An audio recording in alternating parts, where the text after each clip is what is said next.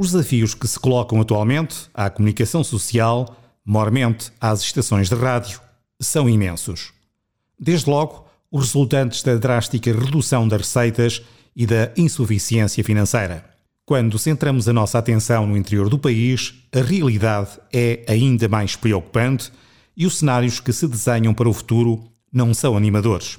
Uma certa euforia em torno das plataformas digitais, as crises económicas, o desinvestimento publicitário por parte das empresas, bem como do pequeno e médio comércio, a necessidade de reapetrechamento técnico, a redução do número de profissionais e a aplicação de estratégias editoriais erradas conduziram a uma situação dramática. Como tem sido sublinhado, a escassez de recursos financeiros vai agravando progressivamente a vida dos órgãos de informação. Aliás, é significativo o número de estações emissoras que desapareceram ou foram absorvidas por grandes grupos, convertendo-as em simples retransmissores. O que não deixa de ser trágico, contrariando o espírito que esteve subjacente à legalização das rádios locais e à preocupação em servirem as suas comunidades incrementando a informação, o debate, a valorização do seu património e costumes, a salvaguarda do pluralismo, a defesa da democracia, o exercício responsável do jornalismo. Foram sendo, ao longo dos últimos anos, adiadas soluções, como ainda recentemente o Presidente da República afirmava na ação de abertura do 5 Congresso dos Jornalistas. É na percepção da realidade atual que a comunicação social, o jornalismo, tem de ter o foco.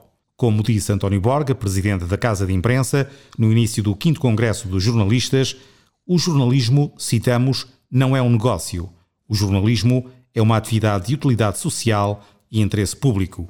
Fim de citação. Na mesma linha e na mensagem dirigida aos jornalistas portugueses, esteve a vice-presidente da Comissão Europeia ao considerar que a informação é um bem público, cabendo às democracias proteger os jornalistas. Por outro lado, defendeu que é necessário encontrar soluções a nível europeu e internacional para a crise do jornalismo, acrescentando a necessidade de serem incentivados os investimentos públicos que respeitem, citamos, a independência e o pluralismo da atividade. A própria classe jornalística não rejeita a autocrítica e a análise serena da questão dos financiamentos.